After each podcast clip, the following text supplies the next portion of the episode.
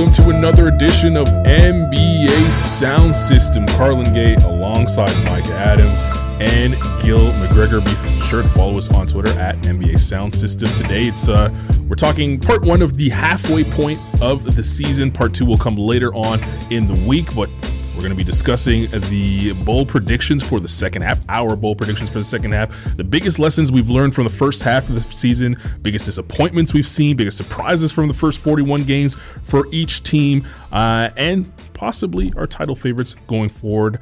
Mike Adams, Gil McGregor. Let's start there. Let's start with the title favorites. Um, We got to start with the big boys, right? yeah, and I, I want to remind everybody that you can go on NBA.com, ca.nba.com, and read our predictions prior to the Nah, season. nobody wants that. And, nobody uh, needs that. There's a lot of takebacks there from me. New information has personally. become available. New. This is the new information has become available podcast. This is this is it. Like, That should actually be the name of the pod. Really new should. information available. new information is available. I was wrong about so much, and I've changed my mind about so much. I'm actually waiting for you guys to call me out on what I've changed my mind on going forward. But let's start with the title contenders because that I haven't changed my mind on. I want to see where you guys are at 41 games in to the season. I've definitely changed my mind. I was all in on a finals series between the Clippers and 76ers, and I don't see that happening anymore. Wow. Uh, I think that the Lakers look primed to, to take it. I saw a graphic the other day, and Wait a second. Wait a second. Are you calling a Lakers victory? You're not even saying that they're just primed to make the final. You said primed to take it. I mean, title title I mean, favorite. take it as strong. Ti- It is title strong. title favorite, and you know what? I'm just gonna go with history. Lakers won in 2000. right. They won in 2010. Right. It's 2020, so history repeats itself. Okay. Uh, why not? Okay, All right. Why not? I Yeah. mean, new information will come available over It the will. next 41 I mean, there are well. re- there are So- reasons for why. Yeah, yeah, there, there are Yeah, reasons for isn't it? why, and, and uh, plenty of that information will come. You might ask me at, at All Star Weekend, I might have, a- have a different answer. But right now, at the 41 game point, which is all we care about, that, that's my new information right there. All right. So if, if they're not going to be playing the Sixers uh, out of the East, who who is the uh, the team coming out of the East? La- Lakers Bucks finals, Lakers Bucks finals, and I think that uh, the fact that they have guys that have been there before, mainly LeBron James, I think that this is the time for him to do. I think we'll see him tap into another level. I think it's the last time that he'll really be able to tap into another level. Even though we said that every year, and then he proves us wrong. But Mm-hmm. I think this is the year we can really go all in. Yeah, I don't I don't know if uh, LeBron is going to surprise us anymore, but he is still one of the best players in the NBA today, and that'll be an interesting series. Him going up he's still the against the reigning the NBA, MVP. that's for another. That's for another is time. definitely for another time. Wow, your title favorite. Uh, so like Gil, I entered the year thinking Clippers Sixers. Unlike Gil, I actually have the Stones to stick with. Uh, Okay. my preseason title favorite. wow. I'm gonna. I still think it's the Clippers. Okay, Uh, look, still. They, I still think it's the Clippers. Yeah, they they've beaten the Lakers twice. And look, uh, we you can only read so much into two. They also were losing by 40 to the Bucks Mm-hmm. uh, in a game that they had everyone. So and you know they just got booed off their own their own floor Yep. uh, within the last two weeks, and there there's some internal turmoil. I just think that when push comes to shove, this is a team that look, they don't know. You can't say that they know who they are because Kawhi just got there and Paul George just got there. Right. But I think that deep down they know that like they're a team that's built for the playoffs. They what happens in January and December. Uh, you know, it ultimately doesn't really matter. I think when push comes to shove, this will be a team that nobody wants to play. I'm far more interested in whether we whether we get Lakers Clippers in the conference final or whether we get it in the second round.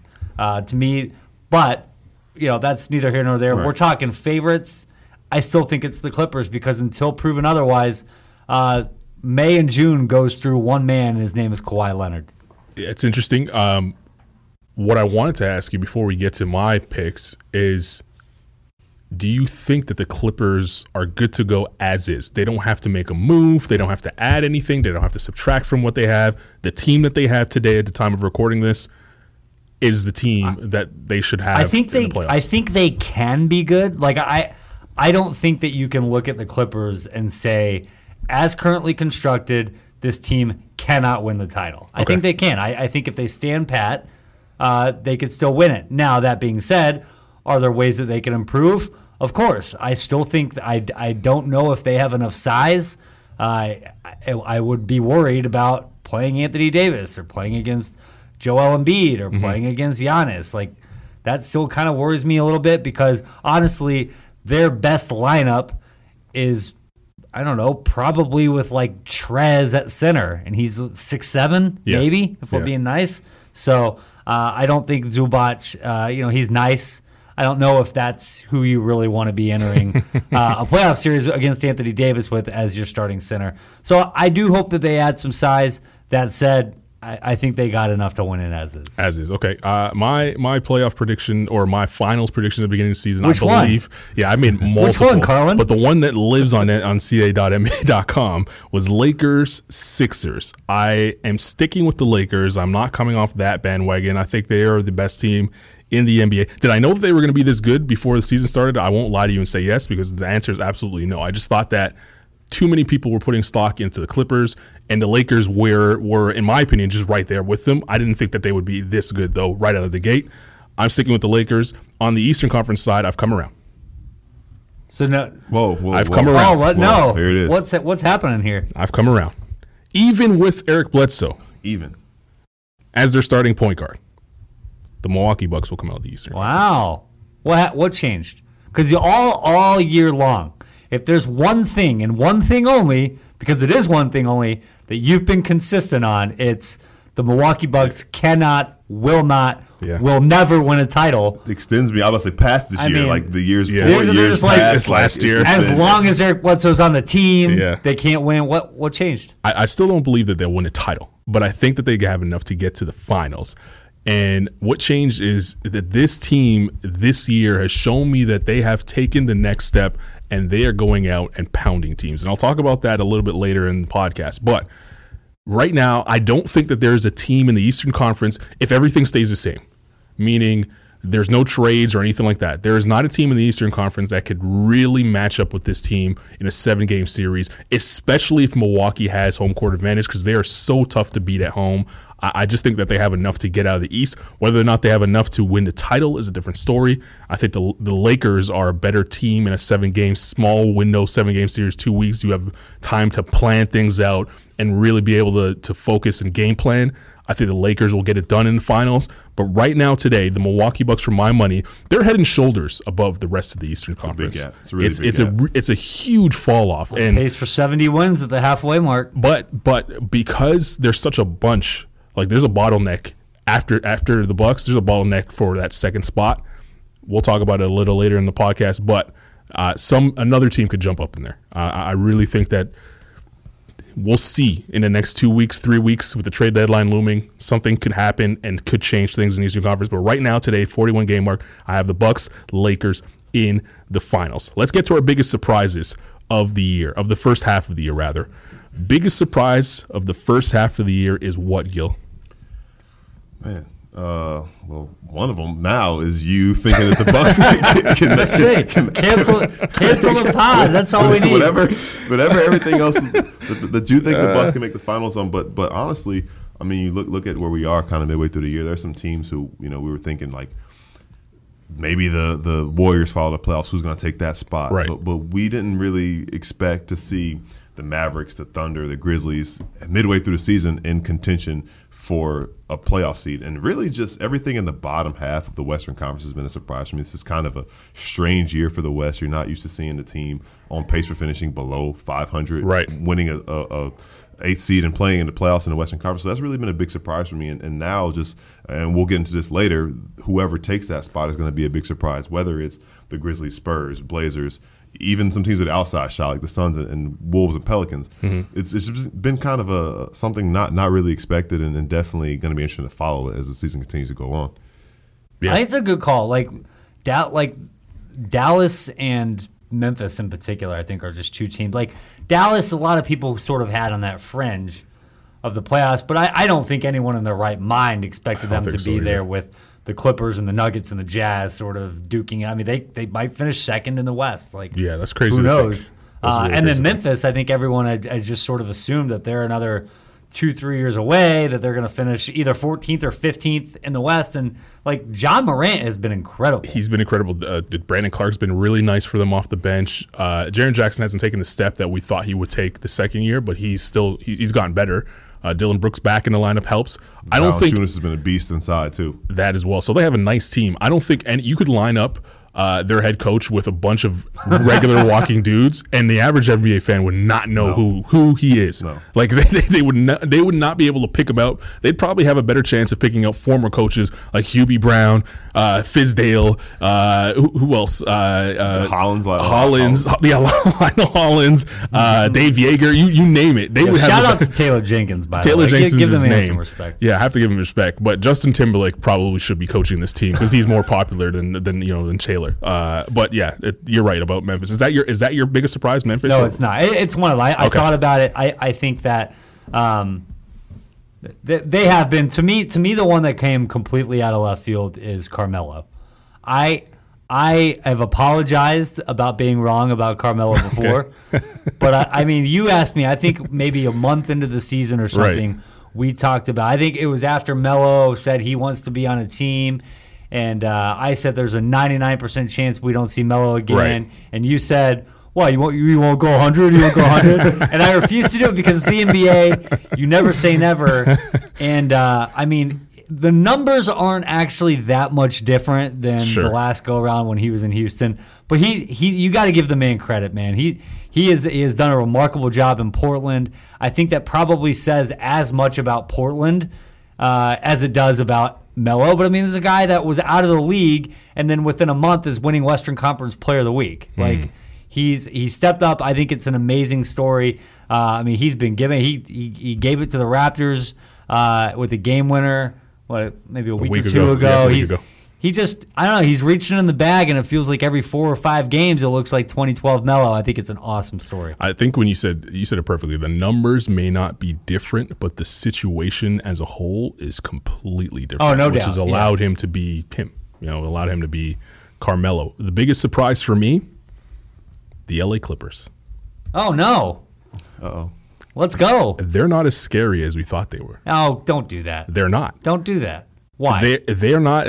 I mean, this is a team that we, before the season started, everyone was saying, "Oh, look out! The Clippers are going to walk through the NBA. Look out! You have two of the best two way players in the league on the same court at the same time. You have Patrick Beverley, possibly one of the best defenders." At the point guard position, who's going to score on these guys? these guys are going to be able to walk onto the floor, lock every single buddy, every single team down, and no one's going to even touch them. We're sitting here right now. This is a Clippers team who hasn't lit the light the, the world on fire. They have the you know the Rockets have a better record than they do. They're ten and nine away from home. yeah, that's not Good great. It's not great. teams win on the road. They are ten and nine away from home. What you're supposed to pack when your offense doesn't go with you on the road, Defense your defense normally travels. Defense travels. That hasn't happened. This is a team that has, like I said, all world defenders. 105.8 defensive rating. What does that mean to you? The Orlando Magic, better defensive team. Yeah, I mean they're still The Toronto the. Raptors playing with a bunch of G Oh, League on. players. Wow, don't all right. Better defensive. That's just team. disrespectful now.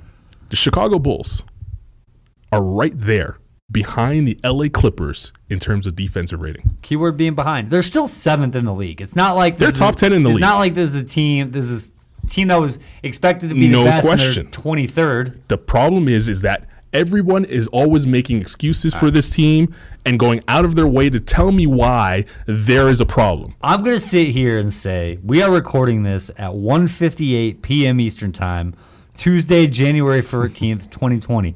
That is the timestamp that Carlan Stamp Gay it. buried the Clippers. I didn't bury them. I I'm said gonna my t- biggest no, surprise. We're gonna we're gonna play this back.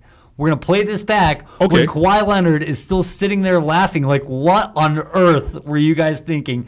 Ever doubting me? And if that doesn't happen, I want you to play this again and, and tell me any excuse you want to make up because all I've heard is excuses as to why this team hasn't clicked, doesn't have a better record, isn't winning away from home, doesn't have a better defensive rating. No one is afraid of this team right now. We were, if you That's rewind true. I- back I can't disagree with that. to that. September, Yeah. people were terrified that this team would be playing in the NBA as constituted.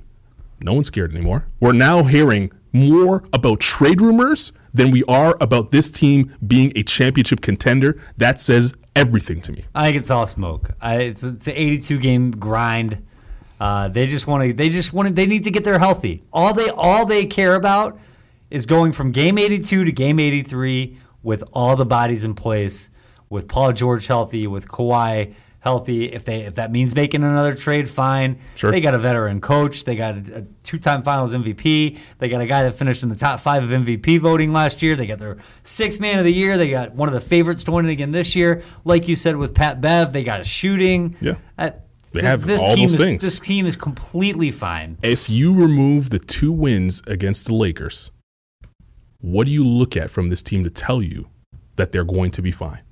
That's all they're hanging on to right now. Is the two wins and yesterday's news. We haven't seen That's fair. anything this season that has proven to anyone that this team is going to win the championship. All we're basing it off of is what happened in the past. We haven't seen anything right now concrete saying that this team is going to win a championship. I'm still waiting for that moment. The two wins against the Lakers, nice wins, but I'm still waiting for them to put together a string that says to me, okay, they mean business. They now have flipped the switch and they now say that they are the best team in the league. They haven't done yet. They're sitting right now as we record fifth in the Western Conference. Like I said, they're barely 500 away from home. They don't have the greatest defense in the world like everyone expected them to be. And when you're a great team, coming into the season, they were supposed to be in the conversation of the last five years, the Warriors and everybody else. Maybe not historically, but in terms of being the number one team to make the finals. The Warriors had all those same issues that the Clippers had. Not once did you hear trade rumors. Not once. Everyone was patient. Last year with Kawhi Leonard in Toronto, not once did you hear trade rumors. Everyone was patient saying it'll come together. And you know why? Because they put a product on the floor that led you to believe that they had no problems, no issues, no nothing. This team hasn't done that yet. That's my biggest surprise. There is. There is a big surprise right there. We'll see. We'll see. Uh, We'll see. I, I will say one thing. You talk about flipping the switch, and you and you look at this team, and I think we talked about where they are personnel wise. I think their biggest issue. We've talked about it as well. Last time we were here, we talked about it. Their identity. Right. Yeah. They need to establish identity. Who are we? Like half of the guys are like, eh, you know, every game, you know, all 82 matters. The other half, 82 to 83, is where, where it really matters. Right. And I think we see what team they are when they play the Lakers because they obviously get up to play the Lakers. Sure. But if they don't have that identity, can they flip that switch once the postseason starts? And that's my biggest concern with them. If they're not on the same page come April 15th, you know, when it's, it's they might have an early May uh, exit earlier than we expect from them just because they have a struggle to get that It will be one of the biggest failures in sports franchise history if this team doesn't at least make the conference finals. Okay. Uh-huh. I, I I think I agree with that. I thought you were about to say if they don't win a title. No, no, no, no. I, I, I think I agree with I, that. I, I, I expect them to at least make the conference finals. At It would least. be a massive. It would be a massive failure if they don't. at least. Absolutely. I agree with that. And if they don't start playing, they might be playing a team that could take them Very out in true. that mm-hmm. second round. All right, biggest disappointments. What do we have? Well, you talked about one of them right there, but uh, flashing back to my pick initially to go to the, the finals in the Eastern Conference, Philly.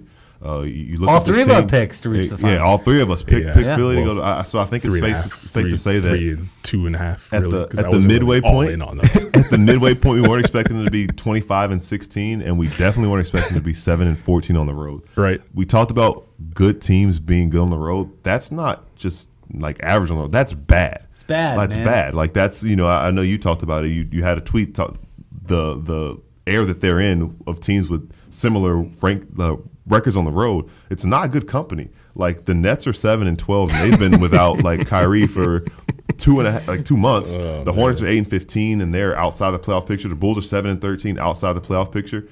The Sixers, like you can't like if you want to go to the finals, you want to be a good team, you want to have title aspirations. You got to win a game or two on the road, Yeah. and they can't do that, especially if they're they're going to play themselves out Oh, of home court advantage. I was just getting ready to say the whole the Yeah. whole point of the whole point of that being important is if the you got to win more on the road than at Right. home, but just by the sheer truth of the matter of the fact of where you are in the standing, They- they're sixth in the East right now. Yeah. How the Yeah. hell is this team sixth in the East? Yeah, it's uh, without, and, and the Pacers are getting Victor Oladipo back, which will probably you know widen that gap for them. Um, when I look at the Sixers, when you look at that that home and away split, that that record for both of those those things, those that team, I'm looking at it and I'm saying to myself, this is exactly what they are on the basketball court. They're so inconsistent, possession to possession. They turn the ball over way too much to take to be taken seriously. Oh, Embiid is the leader of this team. He'll give you five great games, and he'll give you five very pedestrian games. Ben Simmons is the exact same thing. Tobias Harris haven't seen a great game out of him in a long time. This is the team. This is so their record is, is exactly what it should be. This is the team. They've they've won 25 games because they are really talented. They haven't won 25 games because they're a good team. You don't see this happen in the in the NBA very often. Usually it's like a college basketball thing, but Philly reminds me of one of those teams that you that you look at in the NCAA tournament and you're like, they could win the whole thing or they could Right. be one and done and lose in the 1st mm-hmm. round.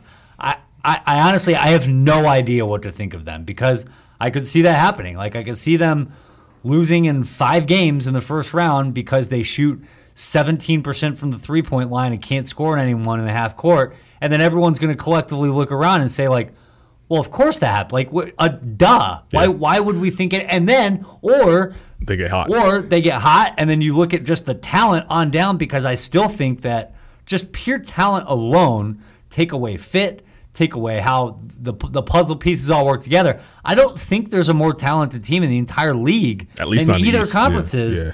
th- uh, than Philly. So it, on on the other side, if they go on, they win the title, they get their act together.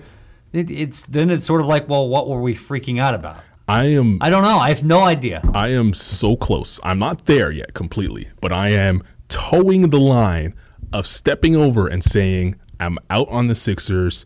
This isn't the team that everyone thought they would be. Join me. We are we are looking at a team like I don't want to be come May when they're out in the second round saying to myself, I knew this back in February. I You knew do- this you do back know in, it, in You know it. I feel it. I am I am giving it some time. I I, I just want to see what happens close to the All- but I'm right there with you. I'm I'm on the line. I'm I'm, I'm about to step over.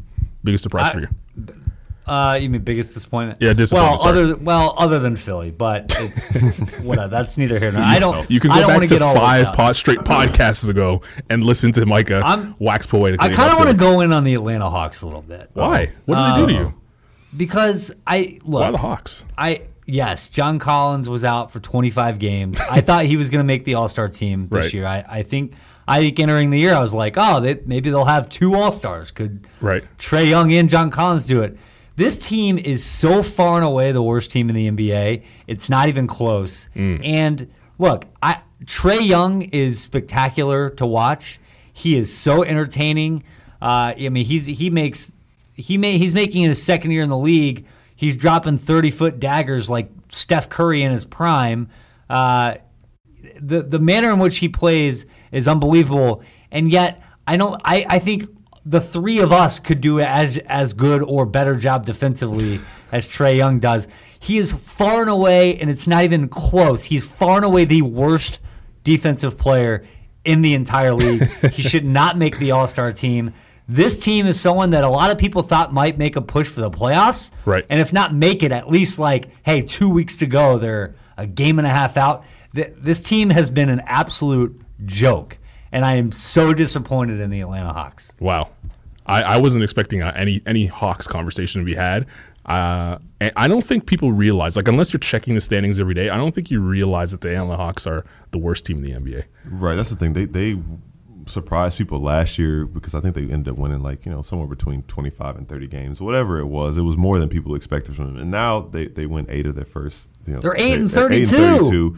Eight wins in the first half of the season isn't great. A lot of the wins, are, a lot of the losses are are pretty bad losses. And like even even to your point about like them even being in the playoff picture, it's not even a team where it's like, oh man, like the Hawks are on a schedule like that's not I'm not an easy team. They're they're they're a pest to deal with, you know, whatever, whatever. People are kind of looking at, at the Hawks on the schedule and it's like, oh well, that's that's a game where we think we can probably get. I know a lot of it has to do with the fact that that Collins uh, was out for for 25 games, and I think it, doesn't even really fall on Young though. I think the fact that they were relying heavily on you know first and second year players to begin with. I think they never gave Trae Young an adequate backup point guard, and just as constructed, this team wasn't as good as we initially thought. I think a lot of things had to fall in their favor for them to be the team that we thought that they could become. That that All Star leap from Young and Collins, uh, the rookies and Reddish and Hunter kind of coming right away and, and being those guys that they're projecting to be. And I think that we're really just seeing uh, what the worst case scenario, honestly, of, of what it is, and, and somewhere probably in the middle was what we should have expected. Yeah. I, I don't know what I expected out of Atlanta, but definitely not this. I, I expected the New York Knicks to be down there. The Warriors, with the injuries they re- received, I expected them to be you know one of the worst teams. Even the Cavs, Cavs have a better record. Think about that than the Atlanta yeah. Hawks. Uh, my biggest disappointment this season. Here we go, Micah. The New Orleans Oh, Pelicans. Let's go. This is a team. Man, we're gonna have a lot of Pelicans talk Yeah, on this pod. this is a team that a lot of people picked to make the playoffs before the start of the season. What up? Obviously, granted, uh, you know Zion Williamson was expected to play. He hasn't played yet. Okay, um, I'm disappointed in that. That's part of my disappointment is that we haven't had an opportunity to see Zion on the floor. Who, when he steps on the floor, he'll be one of the five most exciting players in the NBA right away. that also plays defense. Sure, plays defense at a shot at Trae Young. Uh, but all the hype in the playoff and them making the playoffs and everything else, and even with Zion not being in the lineup, I expected this team to be at least competitive. They're one of the worst teams in the NBA as well. Like, they, well, let's face it, they're one of the worst teams in the NBA as well. They're second to last right now at the time of recording this in the Western Conference. We could talk about how how tough it is to win in the Western Conference. I will get to that later as part of this uh, in in in the uh, in the podcast. But this New Orleans Pelicans team does not fall off a cliff if Zion Williamson is is is not playing. Like if there's there's veterans on this team, JJ Redick, there's you know Jrue Holiday, there's there's talent in in all the three Lakers that they got from the Lakers when they traded Anthony Davis away. This should be a better team than what it is. I'm disappointed that they are not right now, and I'm also disappointed. I'm more disappointed, less disappointed that they're not a good team, more disappointed that we haven't seen Zion play as yet. Do you know how many teams in the NBA have a better, better record than the Pelicans dating back to December 23rd? No. Care to guess? Guess. How many? I'll how many say- teams in the entire league? I will say three. That is exactly three. Look at me. Ooh, It's exactly three. Okay. Are you like you got X-ray vision over here? Like, like the Lakers, Jazz, and Bucks only team, only teams with a better record than New Orleans. So they're playing better basketball, and that's Okay. to tell you how bad they were at the start of the It year. was. They they Yeah. were horrific to Right. start the year, but they're coming. Okay. They just won uh, on the this. Well, what I'm about to say has a lot more to do with uh, the sad state of affairs in Detroit than Mm-hmm. it does with the Pelicans. They just won on the road the other night. In a game that they played without Jrue Holiday, without Brandon Ingram, without Derrick Favors, without JJ Redick, and obviously without Zion Williamson, Right. and they still went on the ro- on the, the road and Jahlil won. Okafor game. The Jahlil Okafor. Jahlil How, by the way, game. how crazy is it? All these teams that want to trade for Andre Drummond, and then he he lets Ja, Big Ja, go and do him dirty like that. Let me add- 25 and 14. Let me add to the disappointment since I'm we just brought him up. the- I am disappointed that Jahlil Okafor is not a better NBA player because I was I was all that's another podcast for another time. But I had his ba- that's an off season podcast. Guys that we were disappointed in coming into the league. I'm I was right there with Ja. you, man. Yeah, but I, st- I still can't believe that, I'm not gonna do do myself dirty like that. uh, no, the, the Pelicans are coming. I'm gonna get. We're gonna talk about more on that later. Okay. but, you know. Okay. But uh, yeah, I'm I'm I, like I said, I'm less disappointed that they're not as good. I am very disappointed that we haven't seen Zion to this point, and who knows, he could be coming in two days' time. All right. Uh, biggest lesson learned from the first half of the year, 41 games through. What have you learned, Gil? Championship DNA is, is a very real thing. Mm. And and you know, you look back at the past five champions and you look at the Warriors and people talk about championship DNA and it's easy to write it off and be like, oh, they got Steph Curry, they have KD, they have Clay and Draymond. You look at the Cavs, oh, they have LeBron James. Of course they're gonna play well. Mm. Well, this Raptors team this year is also a surprise, not because we didn't think that they would be good, but because they've dealt with injuries. The only two teams or only three teams have dealt with more injuries than them. They sit still right now midway point, fourth seed, eleven games over five hundred, and they've they've gone without Marcus Gasol, Kyle Lowry, Serge Ibaka, Fred VanVleet, Pascal Siakam, Norman Powell, and here they are still finding ways to win games because they're guys who played in important games last year in May and June. They might have been the seventh, eighth, ninth, tenth guy on the roster just Right. being there. That championship DNA is something that this roster just has a lot of. They had I saw we, we watched them play last week. They're down ten points to a, a inferior Charlotte team, but still down ten points on the road on the second night of a back to back. They come back, get a win in overtime because Kyle Lowry is leading the charge, and these guys kind of follow. They listen to what he says, and uh, they're in every game. That's something that Coach Nick Nurse has been talking about. You know, he'll he'll live with the results if they play hard and they're in every game, and and that's what they're doing. And I think that that is the exempl- exemplifies what championship DNA is and how that affects a team. I think this has been the best year of Kyle Lowry's career. I think I think that this, that championship maybe it didn't like fundamentally change who he is as a player, Mm-hmm. but it, it it just it something seems different where it's like whenever he's on the floor, it doesn't matter who the other four dudes are out there. Like Toronto's not rolling over to anybody. This this team feels like the exact opposite of the ones from a couple of years ago Mm-hmm. where it was, you know, him and DeMar and maybe they win, you know, 57, 58 games and, and they look like a great regular season team, but you could always kind of tell like something's missing or maybe they're a little bit soft or maybe there's a little bit of window dressing here. You know, this is the exact opposite. There is no window dressing. Like the paint's been stripped, the, the like wallpaper's hanging from from the threads, and it doesn't matter because they get the job done night in night out. They are never out of any game, uh, and a lot of that is due to Kyle Lowry, who, like I said, I think this is the best he's ever played. I think it. I think what it is is like Gil said, is a cha- it's a championship DNA, and I think what it has removed from the Raptors completely, not just Lowry, it's the fear of the unknown. We all, we all, all three of us can drive a car, but the first time behind the wheel, when mom's sitting next to you, or dad's sitting next to you, you're nervous, you're shaky, even though you know you can do it. Just that person constantly being in your ear the entire time is is, is just is just nerve wracking. That was the monkey on the back that is the Yeah. failures of the playoffs for the Toronto Raptors. Now that's gone. Now mom's out the car. Now you're driving with one hand on the wheel. You're texting, even though Oh, you shouldn't do- be don't doing do- that. you're not driving Yeah. text. No, don't do it. Don't do it. You're sipping juice. You're doing whatever you need to do. You're playing music at a, a thousand. That's what Kyle Lowry is doing because he has no more fear of losing. He knows what Yeah. it is to win. He's he's felt it before. So now he's hitting it in cruise control, and we're seeing the results. He's- for he's the got the top down, the aviators Oh, on. it's all He's that. just chilling, man. He's he, yeah, he's letting his car out. Oh, everything. he's letting his car out to, to Terrence Davis, a rookie, and, and he's driving it fine. He's figuring it out. The, the Raptors are doing really well. Biggest uh, what you learned most. So you far. you you started with championship DNA. I'm going to start with uh, the word championship as well. A quick little shout out to someone playing in the championship, uh, the NFC championship this weekend, Aaron Rodgers. Rodgers Because my biggest lesson from the first half is relax. R E L A X. Do not judge a book by its cover. Okay. Okay. Do not be Carlan sitting here looking at the Clippers on January 14th, telling I us. have But to. really, my my the whole relax, don't judge a book by its cover thing is with regards to two teams. It's the Utah Jazz and it's the Denver Nuggets. okay. Both of those teams, I think, especially Utah, adding Mike Conley and Bogdan Bogdanovich or, or Boyan Bogdanovich. Uh, no, Bog, Booyah, booyah, Boyan, yeah. booyah. We got it. Um, I never, whatever. They're the, the same guy.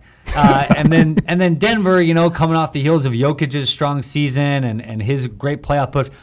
A lot of people looked at those two teams as sort of the they're the up and comer. These are the ones that are going to give the, the the LA teams in Houston a run for their money. And then what a month into the season, both of them kind of got off to lethargic, uh, slow starts, and we're wondering like what's going on? Are they are they fraudulent? Are they not? Well, guess what? Now they're second and third in the West. Mm-hmm. Jokic looks like a top five MVP guy. Utah's doing it, and they're doing it without even Conley, who's mm-hmm. been hurt. Joe Ingles is playing great. Donovan Mitchell and Rudy Gobert both look like all stars.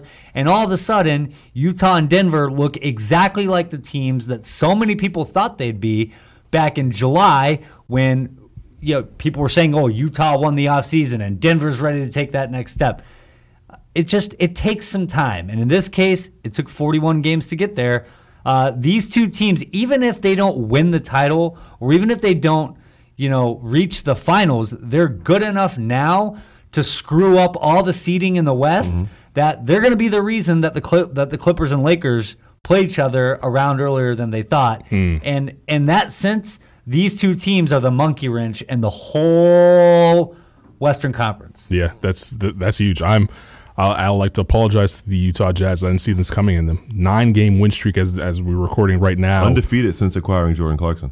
Yeah, yeah, he's, He's the reason. You're he's right. the reason. Yeah. Well, I, I will say this: they, it- it's the reason really is is that Mike Conley hasn't been playing, and that's I'm not saying that in a negative way. It's just that they haven't figured out how to play with Mike Conley on the court. Mm-hmm. He you remove him, and hopefully, he, as he's watching on the sideline, he finds a way to kind of fit into what's been going on because you could see the chemistry just shoot right up. Should he be the sixth man when they when he gets back? they might have to think about it. They I think I think would. I think I think he would be my sixth man. or at least give the ball to Donovan Mitchell and say, Mike Conley, we know you can handle the rock as well, but Yeah. you're going to be a standstill shooter. I'm sorry. Like that's just how it's going to have to be because Mitchell's gone to another level now. That's an interesting point you talk about Mike Conley not not playing, and I, and I remember when Chris Paul missed some time in Houston. One thing he said, and I think Mike Conley's not necessarily of, of the high of a level of basketball IQ. Nobody is with Chris Paul. He's like one top percentile in the world, but Right.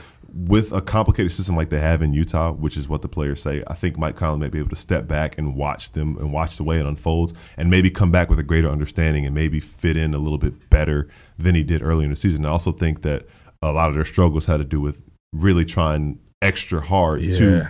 Fit him in, and, Yeah. and like it wasn't necessarily a natural thing. So maybe you know he sees the flow that they have going on without him and why it's working well, and maybe that spells more success once he's back in the lineup. But I, I don't know if a six man, maybe something they should consider.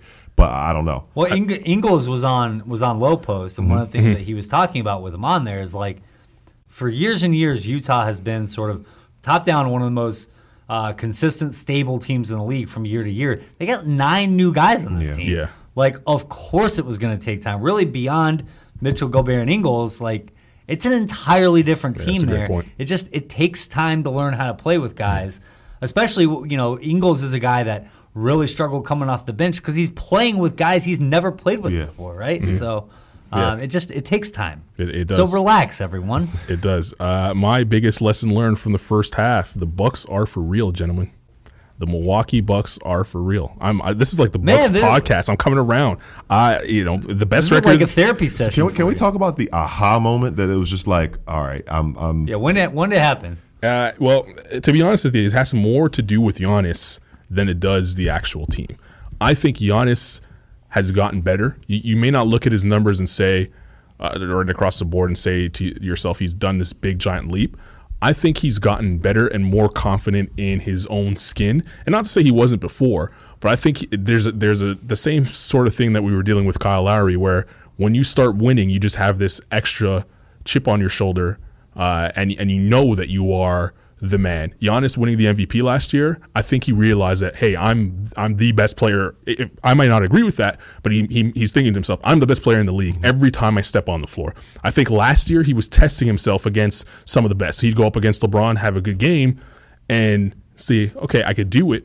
But he never really thought he was getting the respect from everybody else. Now he got the ad- or the adoration from everybody else, and now that the MVP is squared away and the individual talent is squared away, he now he now sees himself as a guy that's going to take this team to the next level, and he has that chip on his shoulder. And I, I really think that it, it's it's really the one number that sticks out to me is the three point attempts that he's taking this season. He's taking five per game this season, and that's you know the most in his career. And it's not like he's knocking them down at a high clip, but just the fact that he's taking them now when he doesn't have to in the regular season tells me everything I need to know because he is preparing himself for when the playoffs rolls around. He knows how he's going to be guarded. He knows he's going to have to shoot those to keep teams honest. So he's taking them now so that when the playoffs roll around, his team is not shocked when he's taking those three pointers. He doesn't have to feel shocked when he's taking them. He's not taking them out of necessity, he's taking them because that's a part of the game plan. I, I think that's one of the biggest changes for not only him, but this entire Bucks team. And I, I really do believe that they're going to get out of the Eastern Conference. I'm glad. I'm glad that you mentioned the, the three point shooting because it's part of just his offensive evolution in terms of just becoming a a more consistent, a more and really it's not even about consistent because I think last year he was probably among the most consistent guys uh, among stars in the league. It's just about being a more complete player, Right. And you know he might still have some holes in his game, but like they're holes that like you know what you can you can put like a piece of gum over Yeah. or something. They're not these gaping holes. So I want to just talk real quick about Giannis' scoring because I th- I think he's he's drastically underrated as a volume scorer. We get lost in what James Harden is doing on a per game basis, as we should, because it's absolutely outrageous. Uh, but because of James Harden, Giannis' scoring is flying incredibly under the radar. My man is averaging 34.8 points per 36 minutes. okay? If you take every season in NBA history entering this year, do you know how many there have been that's better than that? can't be too many. I'll say two. What? Will you stop looking at my computer? it is only two. Wilt in 61 62 when he averaged over 50 a game. Right. And Harden last year. That's it. Giannis is scoring more on a per minute level than Michael Jordan Oh, wow. ever did in any of his seasons. Russell Westbrook, Steph Curry, That's Shaq, insane. Hakeem, Iverson. any of them. Yeah, you name them. any of them. Right now, eh, you know, Harden this season is a little bit above him. Right now, Giannis is is putting forth the fourth best per minute scoring average in NBA history. Wow. Uh, and I, I mean, I just, I don't know what to, I don't know what to say. And he's also probably the best defensive player in the league. He might be the best rebounder in the league. He's a great passer. Uh, man, Giannis is great. He, he's he's he's really good, and and as you mentioned, like the scoring is there. A lot of times he's getting to 30 points and they're sitting out rest of the games. He has a 50 burger this season. He's at, he has a 48 point game this season. He's gone over 30 times or 30 points at least 21 times this year. He's doing he's doing a lot, but like I said, for me, the three point attempts, I don't even I'm not necessarily worried about him shooting 32% from three point range. I'm worried about the fact that he's attempting these threes Yeah. because last year it was under three. And when the playoffs came around, just the way he was having to be guarded, he had to go up to three and a half just to take shots to make keep the defense honest. Now he's avoiding that uh, and, and just really just launching. And what if he gets to seven a game in in the playoffs? What if he has? To, what if he gets to eight a game in the playoffs? Well, to it's open going to happen four? because the team is going to. That's. I mean, there there will be times in the playoffs where teams are going to sit completely back and say, "You're going to shoot 10 threes Mm-hmm. tonight," and like he's. go- I mean, he's just he's going to have to hit a couple of them. I, I think the difference is now he's he's comfortable in taking those, Yeah. and he has no pro. He's not he's not suffering from the Ben Simmons syndrome. He's going to go out there and let it stroke and let them fly, and I think that's going to be the difference in the Bucks making the finals this season versus why they didn't make it last year. Also, Kawhi Leonard had a little bit to do with it. I'll be honest. So Yeah, that's, a, that's a fair assessment. I'll throw that That's in a fair there. assessment. But there's no more Kawhi Leonard. Uh, what's flying under the radar uh, this season in the first 41 games, Gil? We, we briefly touched on it because Victor Oladipo is going to be back in a, in a matter of weeks. But I think Indiana, uh, again, similar to I didn't even think about them when I when I read this you question. know, you see exactly. Uh, Again, they flew under the radar. Uh, And out of, out, of, out of the three of us, I'm, I probably talk about them more than anybody else. See, you know, um, it's all because of the division. yeah, you know. um, but but you look at this team. You know, here we are. They they've been without Oladipo all season. They've been without Brogdon for uh, like you know a dozen games or so. Right. They're they're a half game out of fourth. When Oladipo comes back, you look at the way the roster is. You have Oladipo, you have Brogdon, you have Sabonis, T.J. Warren, and, and Miles Turner. You're looking at T.J. Warren, a guy who just scored 30 points in the second half of a game, being the fourth option on, on a team on offense. That's pretty scary. I think that um, teams are, if they can figure it out over the last half of the season, that's a team that people aren't going to want to see in the postseason because they play hard, they're physical, they they lock in on defense, and now who are you really going to focus in on shutting down? Because you know if you, if you focus on Oladipo, then Brogdon will hurt you. If you focus on those guys, then they'll they'll hurt you in the front court with Warren, and they'll hurt you with with Sabonis. And Miles Turner is is no slouch either. So I think this team is constructed really has a lot of pieces, as you usually talk about, Carlan, that, that are really kind of kind of going under the radar, and they're going to make things difficult for a team in the postseason. Two years ago, or maybe three now, when they pushed the Cavs to seven games in the first round, they had a team that had they got past that round, they probably would have been in the conference finals and could have easily beaten that Boston Celtic team that the Cavs had to go seven with. Mm-hmm. And we would be looking completely different at this Indiana Pacers team than we are now. This team that they have this year, even without seeing Victor Oladipo play a single game, I will sit here and tell you that they are way better than that team from two years ago. I agree with you there. And and Malcolm Brogdon is a huge part of that. They have a solid bench that's going to give you scoring. Miles Turner's obviously better than he was at that time. Sabonis is way better than than any option they would have had at that at the the forward position. Uh, we, you mentioned all those those pieces. You didn't say Jeremy Lamb, who they picked up in the offseason, and he's flying under the radar. They, this is a good team, Yeah, and yeah. and I don't think they'll make the finals because I think the Bucks are better, but they're going to upset someone in the Eastern Conference, and and and it's be, it's going to be in large part with the fact that you know this Indiana Pacer team, like you said, very physical. They have Victor Oladipo, they have Brogdon, who could also help close games. They have all the pieces in place, and maybe not this year. It won't be this year because the Bucks, like I said, are the best team.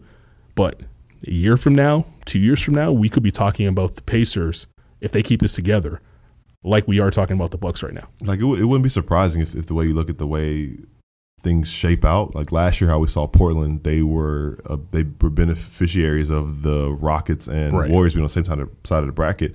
Who's to say if if the Pacers don't somehow climb up to three, they end up avoiding teams in the first and second round, and end up in the conference finals against the Bucks? Like I don't think that's that far fetched to see the way their season's been without their best player, and once their best player is back, if they figure it out, I could see that being their their their ceiling for sure. I mean, we saw two opportunistic teams do do that last year, Yeah, right? yeah. Between Toronto winning a title Yeah. because of it and Portland reaching a conference final because of it, right? Mm-hmm. Yeah. So Yeah. they could easily be far-fetched at all. they could easily be like Eastern Conference version of last year's Yeah, Blazers. for sure, for sure.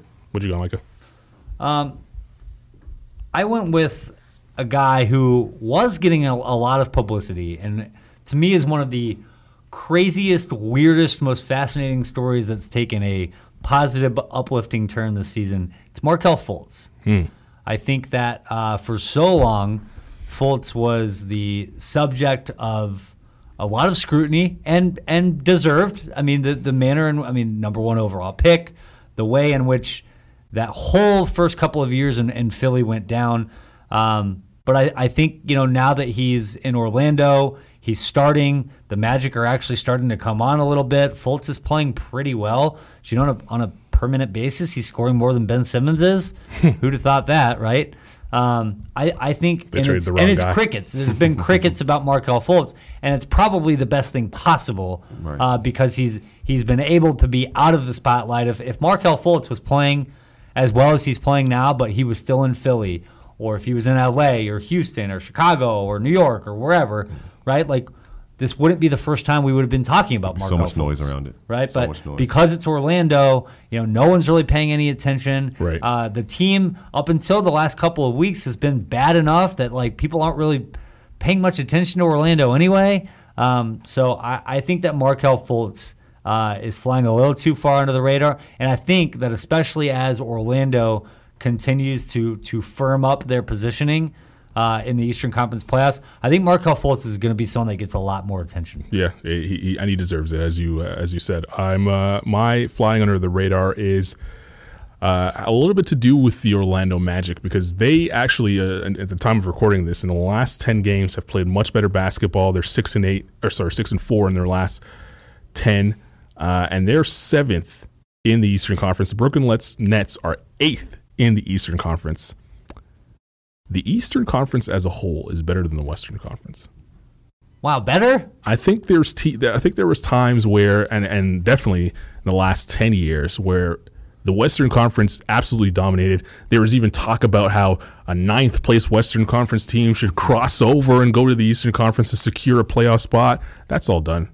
That's over. That's over with. If you took if you took one through six in the West and one through six in the East, and they all played each other, so like one versus one, two versus two, three. I versus think three, or completely healthy. four. I'm taking the Eastern Yeah? Conference.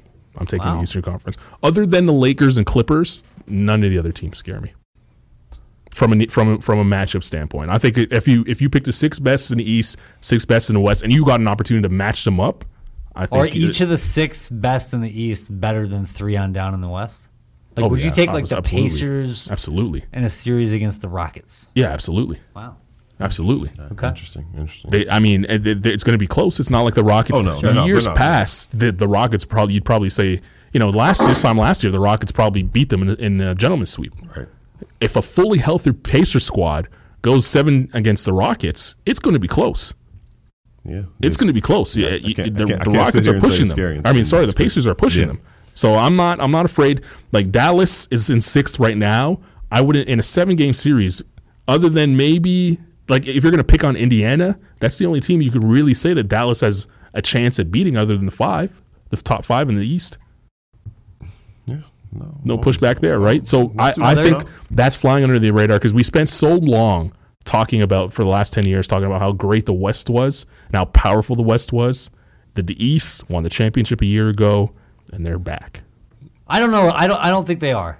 They're back. I'm actually now that I'm thinking about this, I'm going to push back on this. okay, go for it. because I think that for a long time, oh, like LeBron reached eight straight finals, and all we could ever do was talk about the only reason that he reached eight straight finals because the East was so bad. Now LeBron's gone, Right. everyone looks better because he's not there anymore. Now all of a sudden the East is Yeah, good. don't do that though. The teams uh, overall are a lot better in the Eastern Conference than when LeBron was in the Eastern Conference. D- I- LeBron, I think the that- last time LeBron went to the finals in the Eastern Conference, he was playing a, a Boston Celtic team that were missing their two best players. I think we're overvaluing how good the, the teams in the middle the middle of the East are. I don't think they're that good. Okay, That's you know, we'll find time out. will tell. Yeah, time will tell. We'll, we'll, we'll, resi- we'll revisit this. No, that's game actually 82. that's actually the midseason tournament that we need. It's just a Yes. East versus West. Yes. I hope it really does happen, by the way. Uh, biggest second half storyline to watch. I'm switching it up. Michael. go ahead. So, uh, because we, we got to manufacture reasons to talk about them because we never talk about them. uh, so, in a way, they're also flying under the radar. I I think that whether the Spurs make the playoffs is going to be a really big thing again. Okay. Streak on Uh, yeah, they, they are currently tied for the most consecutive uh, playoff uh, appearances in NBA Right. history with 22. They could set a record with 23. Miraculously, they're they're somehow still right there. As the time of this recording, I believe they are. Tied for eighth right now. 17 21. They're Yeah. only they're only percentage points, three percentage points behind the Memphis. I Memphis. mean, they are. This is the biggest beneficiary of a softened bubble in the West. Is San Antonio? Uh, Carlan, you just wrote a piece about how uh, DeMar DeRozan is is definitively better than Giannis Antetokounmpo. uh, so exactly that. there's a, go to go to NBA.com. You Yeah. can read all about that. No, it's just about how you know Gregg Popovich is using uh, using DeRozan and some of the, some of the same ways that Milwaukee uses Giannis. I, I just I'm I'm fascinated by because I think that for probably nine straight years now we've had a conversation about like are the Spurs done? Is this it? Are they finished? And you know they're not going to win the title, but they're they're hanging around. They're Yeah. hanging around the playoffs. Yeah, and and So. that's a big that's a big thing for Gregg Popovich. This is his legacy. This is everything. Uh, huge for him. For what it's worth, I don't think they're. I don't think they actually are going to make the. Playoffs. You don't think they make the playoffs? No, but more on that in a minute. Okay. That's a that's a Yeah. that should have been one of your big surprises, but that's a nice tease. Um, like you said, I did write that story about DeMar kind of being Giannis light, um, and the only the only thing that I wish I had added to that story is talked a little bit more about LaMarcus Aldridge and the way he's transformed his games over er, his game over the last ten games, because he's shooting a lot more three pointers. Uh, and he's knocking them down. Like he, he's he's kind of doubled his output in terms of three point attempts over the last ten games, and he's shooting right now at the time of recording this over 55% from three. Um, that's allowed DeMar more space, a Giannis. So he's kind of been the Brook Lopez of the San Antonio Spurs. But I think LaMarcus Aldridge deserves a lot of love and should get some quiet love for uh, the, the late All Star push as well as a big in the Western Conference. Gil, storyline to watch. Storyline to watch uh, ties in with that, and I don't know. I might be taking your point, but uh, you talk about the Spurs and that eight seed. Well, three and a half games behind them is, according to Carlo, one of the worst teams in the league, the New Orleans Pelicans. Let's go.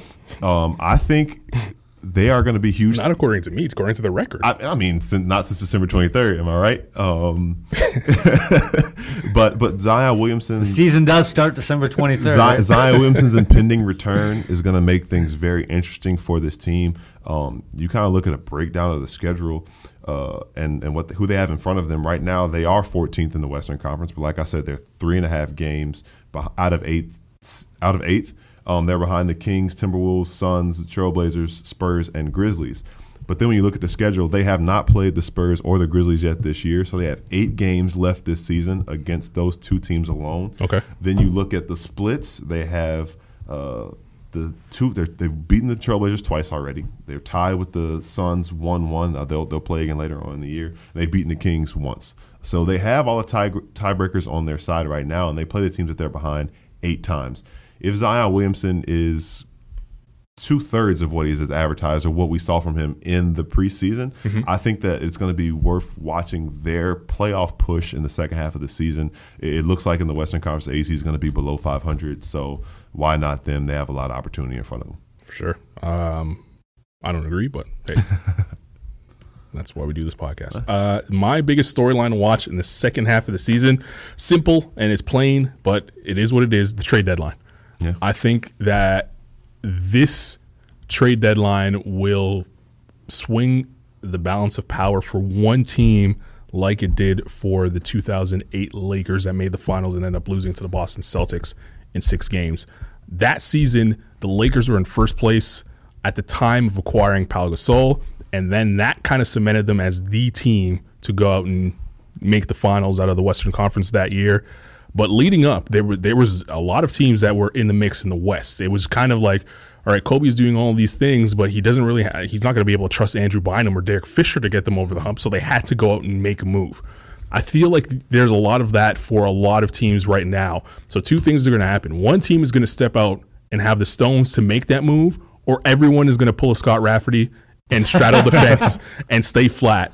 And we'll go with the we'll go to the playoffs with a lot of teams just kind of hoping things fall their way. Whether it's uh, you know an important player gets fouled out in one game that changes the entire series, or uh, someone gets hurt, or they get gastro like Joel Embiid did last season in uh, the second round of the playoffs. So Who's it going to be? Who's the team that goes and does it?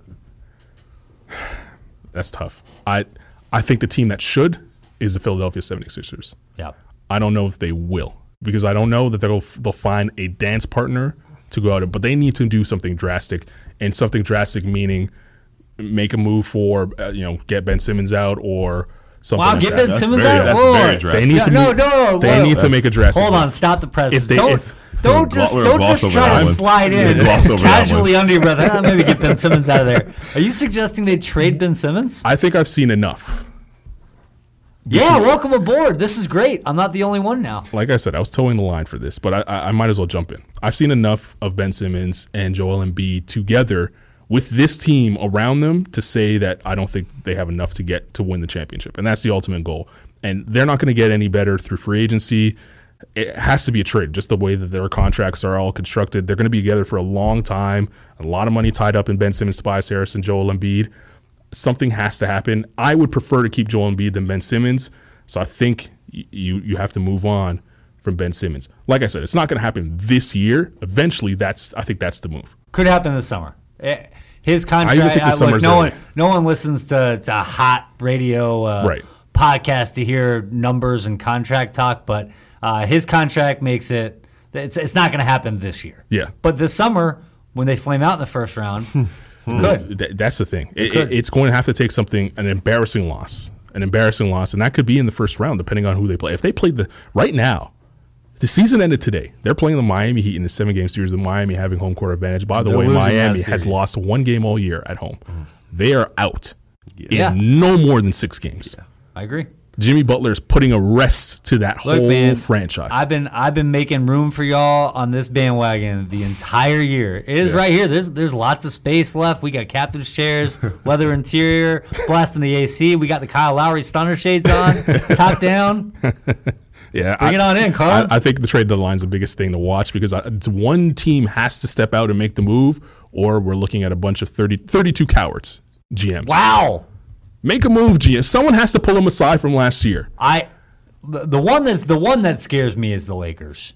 And it, Pelinka Like, just I- Pelinka just can- got a, a contract extension. He's ready. He's ready people to go. Can, people could talk about, oh, it's, it's hard for the Lakers to do it. Like, if anyone pulls a magic, eh, pulls a rabbit out of the hat, it's, gonna going to be be the Lakers, and everyone's going to look around and be like, you got to be kidding me. Right. They got this guy for this guy? That's what we said in 08 when they got Pau Gasol. I know. I, I'm we said no way that's when they got happen. Pau Gasol. We said no way when Um, they got Chris Paul.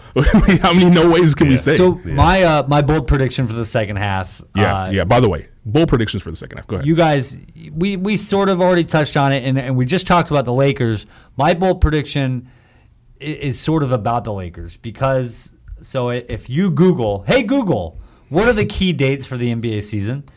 Someone's You'll find an article on NBA.com, and it says that April 18th, the NBA playoffs 2020 begin, which means the Lakers will be opening the playoffs either April 18th or April 19th. Mm-hmm.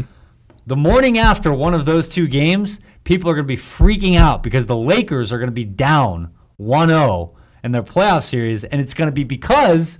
Zion Williamson and the New Orleans Pelicans went into Staples Center, sent a message, stole game one, Yeah. and everyone's going to have like 48 hours of panic. And then the Lakers are going to roll off four it. straight and, and win it. Pelicans are making the playoffs. The Pelicans are going to win game one against the Lakers, and everyone is going to be so happy that they did not nuke it and tear it down to the strips before the trade. I'm actually going to skip Gil here and uh, and piggyback off of that for my bold prediction. Um, Zion Williamson is going to win Rookie of the Year. In Let's go. 40 games. This Yeah. year, he's going to win Rookie. Wow. of Is the Ja year. Morant going to stop playing? Well, Sorry, Ja. here's Sorry. the thing. Ja Morant has played terrific, and we talked about him in this podcast. He's been great. but there is going to be so much hype, and Zion is going to put up such great numbers and have all those highlights and have the narrative that all he needs is a handful of games to get it done. We're at 41 games right now. You give him 35 solid games, and that may be enough. So- Joel Embiid played 31. 31 games Yeah. and finished third in rookie of the year vote. And people forget that he played those 31 games in the first half of the season, not the second. He did not play a single minute in February and beyond. Zion Williamson is doing the reverse of that. It's going to be fresh in the voters' minds come April when Zion is on the highlight reel. He's going to have his own regular Sports Center top 10 every night. Engineering a playoff I mean, push John, too. And yeah. if they get into the playoffs, Ja Morant's a little bit of a different beast than Malcolm Brogdon and Dario Saric, though, which were the two guys that he finished behind. it it was, and Right. Brogdon ended up winning it, running away with it, by the way. It wasn't even close. Hey, But- by the way, and and shouts to my my homie Mark Stein. Uh, vote one of the guys that voted for Joel Embiid. I would have too if I would have if I would have had a vote. and, and My guy Stein, let's go. uh, Mark, Mark Stein with the Stones doing it, but I think that people forget how much chatter there was around the Joel Embiid conversation winning the Rookie of the Year in the two weeks leading up to the vote. And the only uh, the only reason why people went out and said that he couldn't win it, and people why people didn't vote for him was because he played 31 games. It was he was clearly the best rookie that year. Yeah. Granted, he was a third year, Third-year rookie, red, but red yeah, shirt freshman, but he was the best rookie by the lay of the law that year. And the only reason why he didn't win it is because he played 31 games. And that's why Malcolm Brogdon in the history book will be the rookie of the year. I think Zion does reverse. I think he missed the first half of the season. People will remember it. It'll be fresh in people's minds. And they'll have a hard time turning it down because of his impact when he comes onto the floor. Maybe he'll get the trophy uh, from Adam Silver prior to Game Two, up 1-0 on the road in Staples. They don't do that. They don't do that anymore. He's got to have a nice suit on at the hangar in, in Las Vegas and red carpet and all They, that. they should, they should change Ah, the rules for that. Yeah. But, I mean, I mean, we're all I forgot about Do we that. want history saying that Ja Morant won Rookie of the Year? No, I think we want history showing Nah, that Ja Zion. Morant's gonna be. I, I, This I'm isn't asking like a question. Brogdon. This is okay. For, personal opinion here. Do you want history? You got the biggest grin on your face, which you- means I know you don't take this seriously. Do you want history showing that Ja Morant run Rookie of the Year? Damian Lillard won Rookie of the Year over Anthony Davis, Yes. Right. And, and- okay. and it's fine. but because Damian Lillard is, is a really good player. Uh, Ja Morant's gonna be a, really, good, good player. player. is he going to be better than Damian Lillard? Uh, I, I don't know. Dam- Okay. But Damian Lillard's an uh, Damian Lillard's all- like first ballot all Hall of NBA, Fame, yeah, first, first- team All NBA guy. If Ja Morant is He first could. ballot, He could be. All NBA. He could. I don't know. We're We didn't. I'm 41 gonna say. games We didn't in. say. Is, He might be. I want his when I look back, I want history to show me that Zion Williamson. That's my opinion. That's my opinion. That's fair. I, I like the Damian Lillard example. I don't think we knew Damian Lillard would be what he is now at the end of the 2012-13 season, but he's he's pretty good, and I think Ja can be pretty good. And I think Memphis being as good as they are makes this a little. Yeah. I think if Memphis had the record, What if they start tanking now? We're not tanking like in the sense Yeah. of tanking, but what if they fall think off the they cliff? just. If, I mean, like like go 0 and 4 against the Pelicans, And was all that of a sudden- I mean, Let's go, he Gil. Outplays them Let's every go. time. He- I I'm mean, just- you know. He could win Rookie of the Year, and I think he will. All right, Gil, biggest uh, Bold prediction, second bold half. prediction. I mean, second it half. seems like this is like the bold Pelicans prediction. Wow. I, was, I was just piggybacking off my first thing that they were. Gills just wants nice. they'll- He's on his way there next week. He they'll- just I wants mean, nice you know, treatment. They'll they'll win they'll win six of those eight games against the Spurs and Grizzlies, and they'll ride that momentum into a playoff spot. Lonzo Ball's figuring it out. Zion's going to be back. Jrue Holiday's going to get healthy. They're going to be sitting pretty, and everybody will be tuned in to the one eight matchup between the Pelicans and the Lakers. Don't know about winning Game One on the road, but it'll definitely be entertaining. This has turned into a pro Pelicans Yeah. podcast. Let I'm me, here let all me, for it. Let me crush it right now. They're not making the playoffs, guys. Let's be honest. The Zion will win Rookie of the Year, but they're not making the playoffs. They're not making the playoffs. All right. For Gil McGregor, Mike Adams, I'm Carlan Gay. Be sure to check out NBA.com all around the world, ca.nba.com. All our great work is there. Leading up to the All Star game, we'll have a ton of content. There is an article right now debating whether or not losing players should be invited to the All Star game. Trae Young is a part of that conversation. Uh, You'll be you shocked to know which side of the fence I went on that one. You can go head on over there and read that right now. Otherwise, keep it locked right here on NBA Sound System. We'll be back at the end of the week to give you our award predictions halfway through the season. Spoiler alert Zion is going to win Rookie of the Year. We'll see you next time, right here on NBA Sound System.